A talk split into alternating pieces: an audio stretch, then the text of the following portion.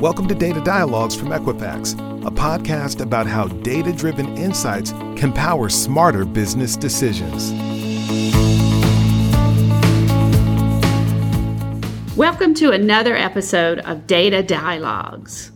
I'm your host, Gail Wetzel, and I'm so excited to be joined by Bill Franks, who leads the Center for Statistics and Analytical Research within the School of Data Science and Analytics at Kennesaw State University. Bill's one of our key partners in the Academic Partnerships Program. Bill, you're one of our key partners in our Academic Partnership Program. And Equifax has been a charter member of the Board of Advisors and since 2016 when we launched the Equifax Data Science Research Lab at KSU. And we were looking to apply research to address global issues related to credit access, identity, verification, and fraud. So we've done a lot with you in the last few years. So welcome. And can you tell us a little more about yourself and your work at KSU? Yeah, so I'm a long time analytics person from back, I guess, before it was called analytics, even spent most of my career out in business world and came to KSU maybe about a year and a half ago. So in my years of the business world, I did a lot on the consulting side, helping large companies solve problems with their data. And what's unique about this role at KSU is that it's an outward reaching center. As you mentioned, we work with companies like Equifax on joint projects where we're assigning professors and students instead of maybe partners and consultants, but conceptually it's very close, right?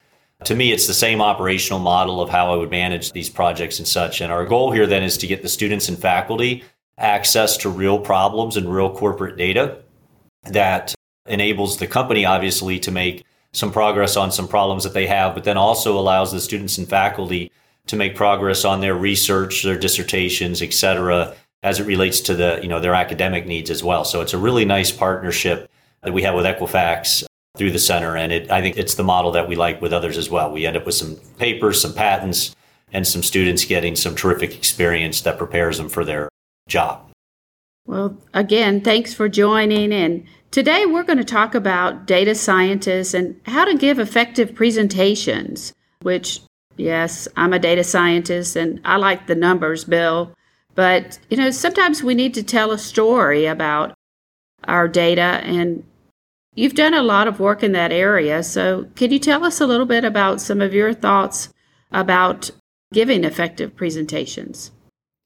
Yeah, it's a timely topic. So, just I guess it's been almost two months ago now. You know, I had a new book come out called Winning the Room, and the subtitle is Creating and Delivering an Effective Data Driven Presentation. And the motivation for the book was the years I spent both presenting myself, but also watching others present in a business context, then combined with coming to a university and seeing students taking their first pass at presentations. And as I think you know, and everybody who is in the analytics community knows, as well as their business partners, analytics people aren't always that great at the communicating of the results. And so the one theme I always stress when I talk to people is that I believe personally that at most 50% of the success of an analytical project is going to be the results, the accuracy and the power of the results that you have. And at most, or at least 50% is going to be how you package and present and then sell the stakeholders on those results to get them to take some type of action. And in, in an ideal world, of course, we'd like it to all be about the facts and the figures, especially as analytics practitioners. But the, the reality is it's not. Now, that doesn't mean that the accurate results aren't critical because obviously you have to have accurate results. It's just that that doesn't get you anywhere near the finish line because you've got to get these folks who are often non-technical, who don't understand what you did, to often in 15 to 20 minutes understand everything about a multi-month project and why it matters to them. And you just simply can't go into a lot of technical details and you have to bring it up a level for that audience. So, what are some, you know, key fundamentals that a data scientist should consider when you know, they're putting their presentations together. Well, the one thing I think is that you have to flip and look at yourself, not just look at your end clients or stakeholders. And what I mean by that is it's very common to hear analytical folks go, these business people just don't get it. Or, you know, I'm explaining this to them and they're not getting it. They don't understand, etc. And there could be merit in that, right? There are, there are obviously some business people who could use a little more training. But, you know, one of the biggest topics today in our field is data literacy. And the mistake that is made in the scenario I just outlined is thinking that literacy is just about the reading or consuming of information. In other words, it's the fault of the audience for not being prepared to understand what I'm saying. But if you look up literacy in the dictionary, it's reading and writing, delivering and consuming. And so it's as much on you as the presenter to match your content to the audience appropriately as it is for that audience to be prepared to receive it. And so, you know, the way I like to describe this is I could go and give a talk on analytics to three sets of students today. I might go, let's say I go to an elementary school, a high school, and a graduate school.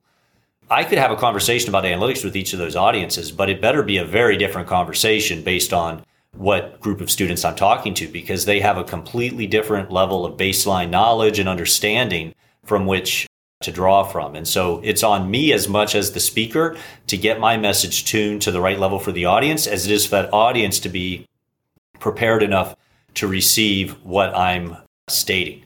And I think a lot of analytical folks go a little too far on thinking that the problem is with their audience when in fact the problem's often actually with them. They're going in much too much technical detail and depth for the audience that they're speaking to.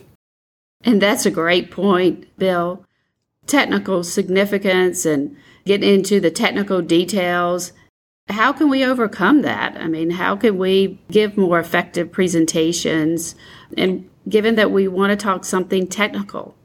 So I think the key is you've got to remember it's not about what you want, it's about what your audience needs. And your audience is an often non technical business audience. So they don't want, they don't need a bunch of technical details. They need to understand that you took care of those details and they may have somebody on their team who wants to dig deeper into that with you later. But you've got to focus on the pragmatic business implications of what you found. So, one of the biggest mistakes folks make will be talking about, say, statistical or technical significance. You know, oh, these were statistically significant. And so it's a great finding. But there are tons of things that are statistically significant, but just not meaningful from a business perspective. So, let's take a classic case of marketing lift analysis. I could come back and say that you know, we have 99 plus percent confidence that the lift is 10% to 11%. And that sounds great, but if that promotion is going to cost four times normal product cost to fulfill, because maybe it's a buy one, get one with free shipping or something, then it's not going to pay out. It's a non starter. And so, you know, this doesn't apply just to analytics folks either. You can imagine if you're an engineer and I come back and say, I've built this building that's got an award winning design and holds double the weight load that our building was required. That sounds great unless it's too big for the plot of land that we have to put it on. And so this is the key, I think, that analytical folks shoot themselves in the foot a lot is yeah, you want to pay attention to those technical indicators of importance or of an effect being present, but you always then have to put the lens on it of will that matter in the business context where we wish to apply it and is, and even more than that is there anything that the sponsor can do even if they did believe this and so i saw an example with a fast food chain one time where they had done a lot of analysis and had a new menu item prepared. Well, ended up that the, the menu item required a piece of equipment that was not in all of the locations. In fact, it wasn't in very many of them.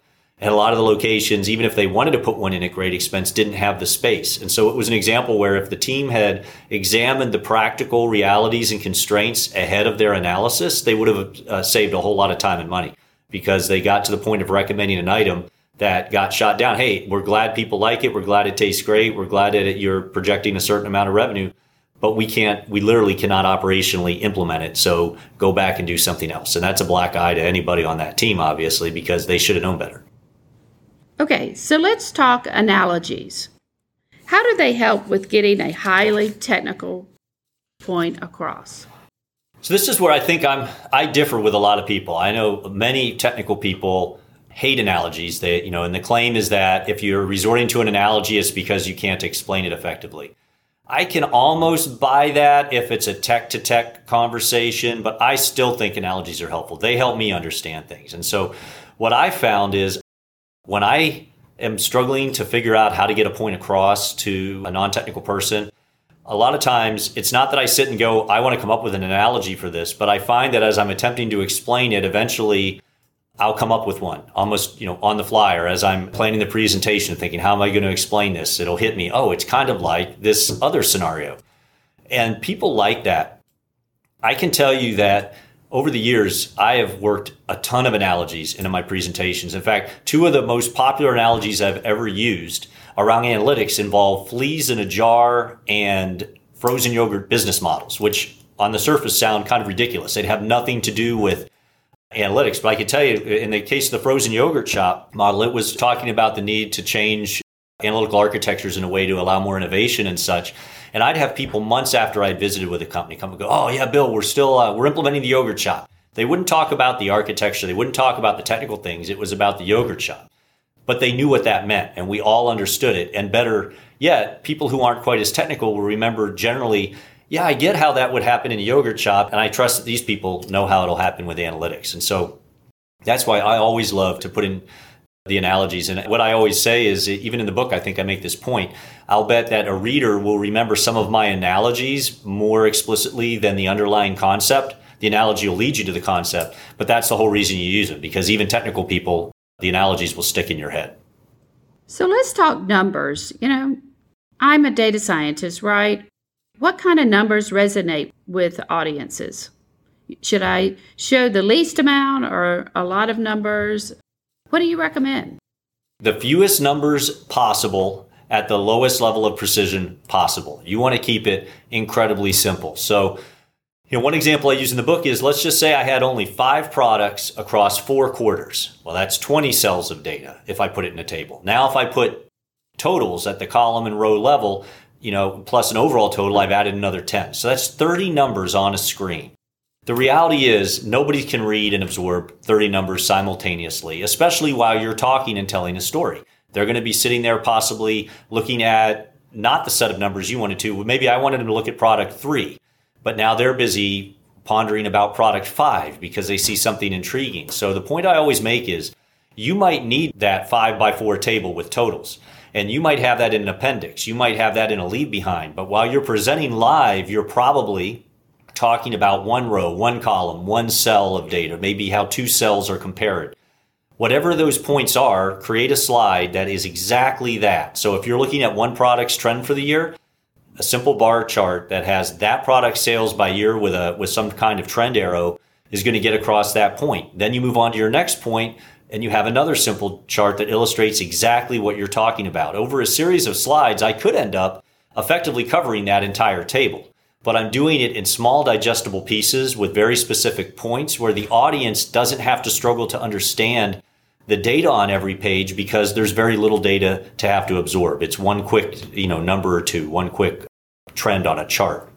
And so I think that's the main thing. It, it gets back to there's the data that you have, which should be extensive and detailed. But then there's the data you're going to show live, which should be very specific, targeted extracts of that that are as minimalistic as possible. Bill, we typically here being at Equifax with giving results as data scientists, we like to show results in diagrams or histograms. What do you recommend in this space?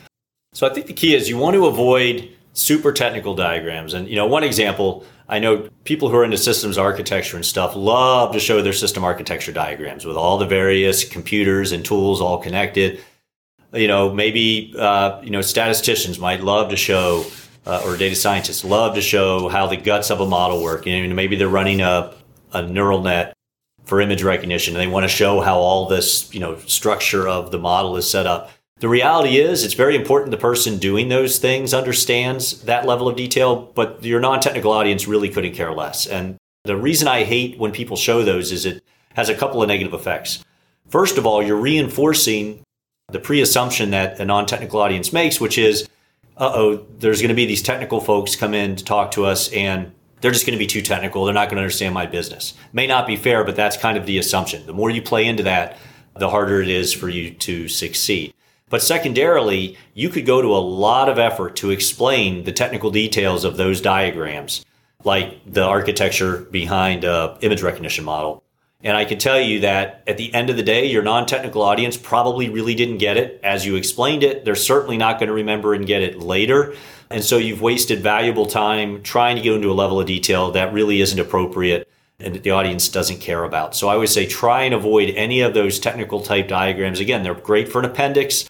Maybe there's someone technical on the executives team who will call up later and go, Hey, I need to see the backup on how you did that. And you can whip it out right in, and show them as you have it prepared. But the more you get into highly technical details, the more you're going to lose that audience. And it gets back to the, one of the points we talked about around making sure that you're talking to the level of the audience and keeping it as simple as possible. So, another point that's important as far as giving presentation is talking about results. How can data scientists best position results? Yeah, I think there's really two things I'll zero in on this. One is always position them as positively as possible. I'm not saying that you're ever misleading or that you're ever covering up negatives, but analysts sometimes are very eager to do all of the caveats, all of the assumptions that could have gone wrong, all of the potential negatives. And the thing is, within our discipline, again, we're used to that. We get it and we know to look past it. A, a typical business person, the more caveats they hear, the more they get scared off from doing anything at all. So, you know, one example would be let's say you have a product portfolio and all you've done so far is an analysis uh, for an upcoming promotional rollout. And there's a problem with the data for one of the products. And let's say you have two dozen products. One product has a problem. So oftentimes an analytical person might come in and say, yeah, you know, we've got some great results. Unfortunately, product 24 we don't have any information on yet. It's going to take us a little while before we can round it out and recommend this for the whole portfolio but here are the results for the first 23 and the thing there is you've put this whole negative spin on it. You've made it sound like everything's a stop until that last product is in. I think you could flip that around and it goes like this. You'd say we have great news. For 23 of our 24 products, we've got the data that shows this is a no brainer and we can start rolling it out tomorrow. There's a couple things we have to look into for product 24 we'll have that within the next few days and you know, assuming it's just as good we'll be able to you know begin rolling that out as well it's just a matter of whether you focus on the positive or negative aspects of those findings the more you can focus on the positive aspects the more you're going to have your audience get excited and come along with you and then tied to that is always look for the bigger picture as well. Maybe we were asked to analyze one promotion today right now.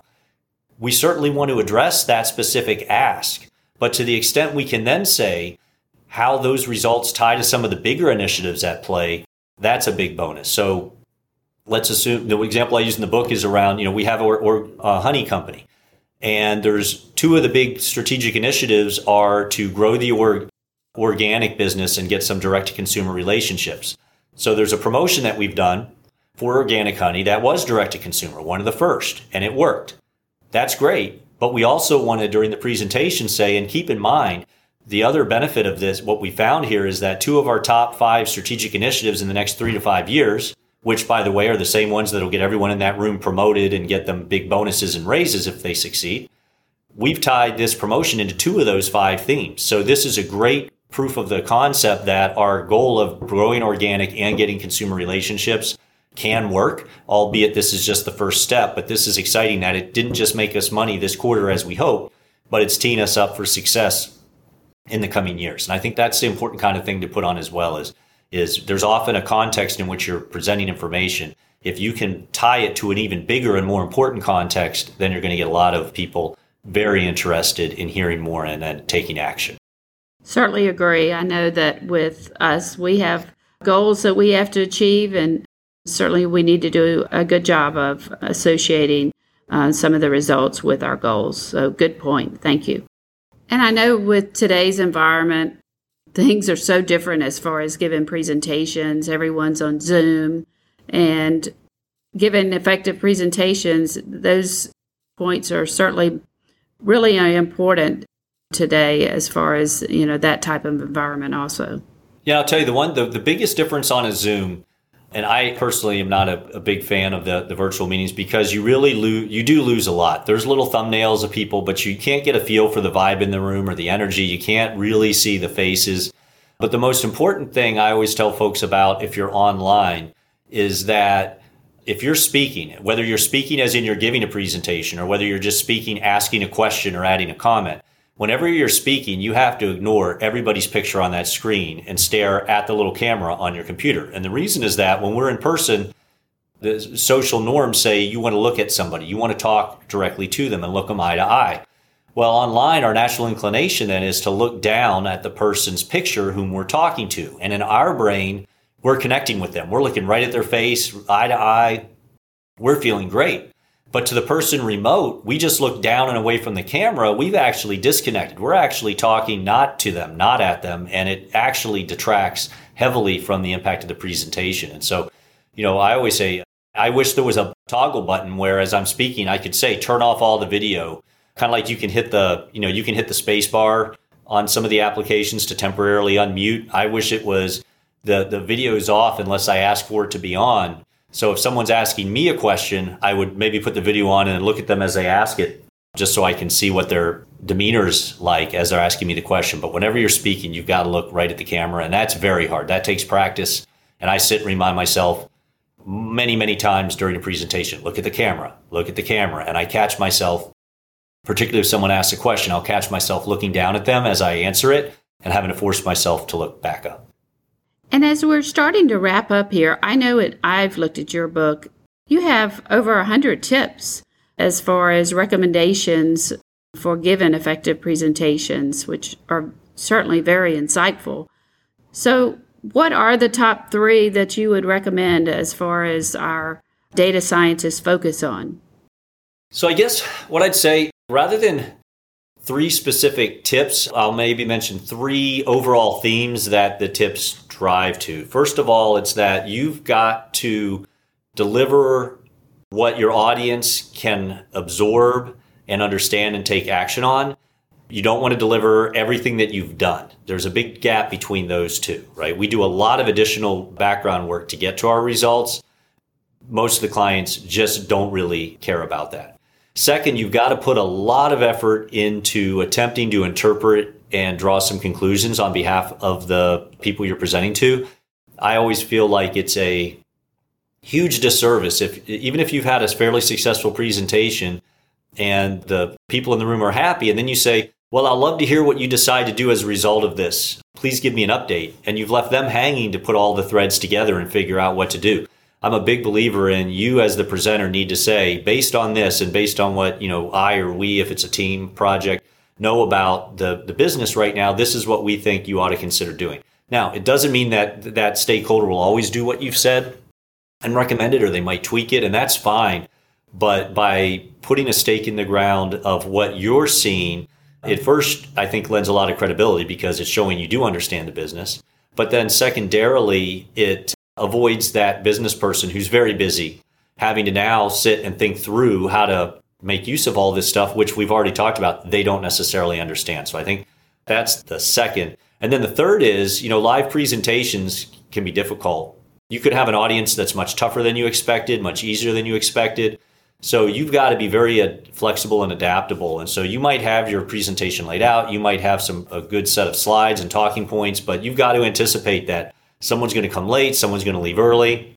You might have somebody who's very against your the entire theme of what you're doing in the audience who's trying to be very difficult and you've got to be ready to adapt to that and on the fly. And so that does take practice. It takes not just practice in terms of giving presentations over time to get used to it, but for any given presentation, you've got to really take the time to lay out the presentation, to know the key points, and to know what points you can cut, what points you absolutely have to make, etc as you start to have uh, time disappear while you're going live. Because the worst thing that could happen is you get halfway through a presentation and run out of time, and you never even got to all the key points and recommendations. Now the audience just leaves frustrated that you didn't tell them anything. So you've got to always be prepared to adapt on the fly once that presentation starts because they very rarely will go exactly as you anticipate.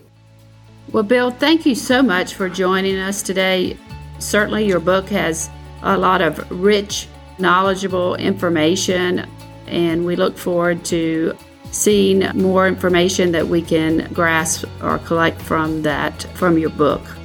Yeah, well, thanks for having me, and it's you know it's available. Obviously, it's on Amazon. You can also find information on my website, which is www bill-franks.com. That's bill-franks.com. Well, thanks again for joining us. And if you haven't, please, we invite you to listen to our other episodes of our Data Dialogues podcast.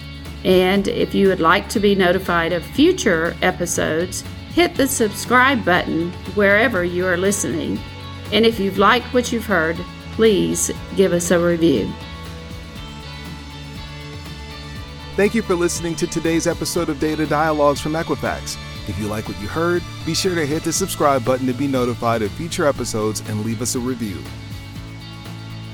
To keep our legal team happy, we'd like to remind you that nothing in this podcast is legal advice, and we recommend to always consult with your own legal representative to ensure your data use is handled properly. Also, the opinions and views expressed in the podcast are not intended as hard facts and advice.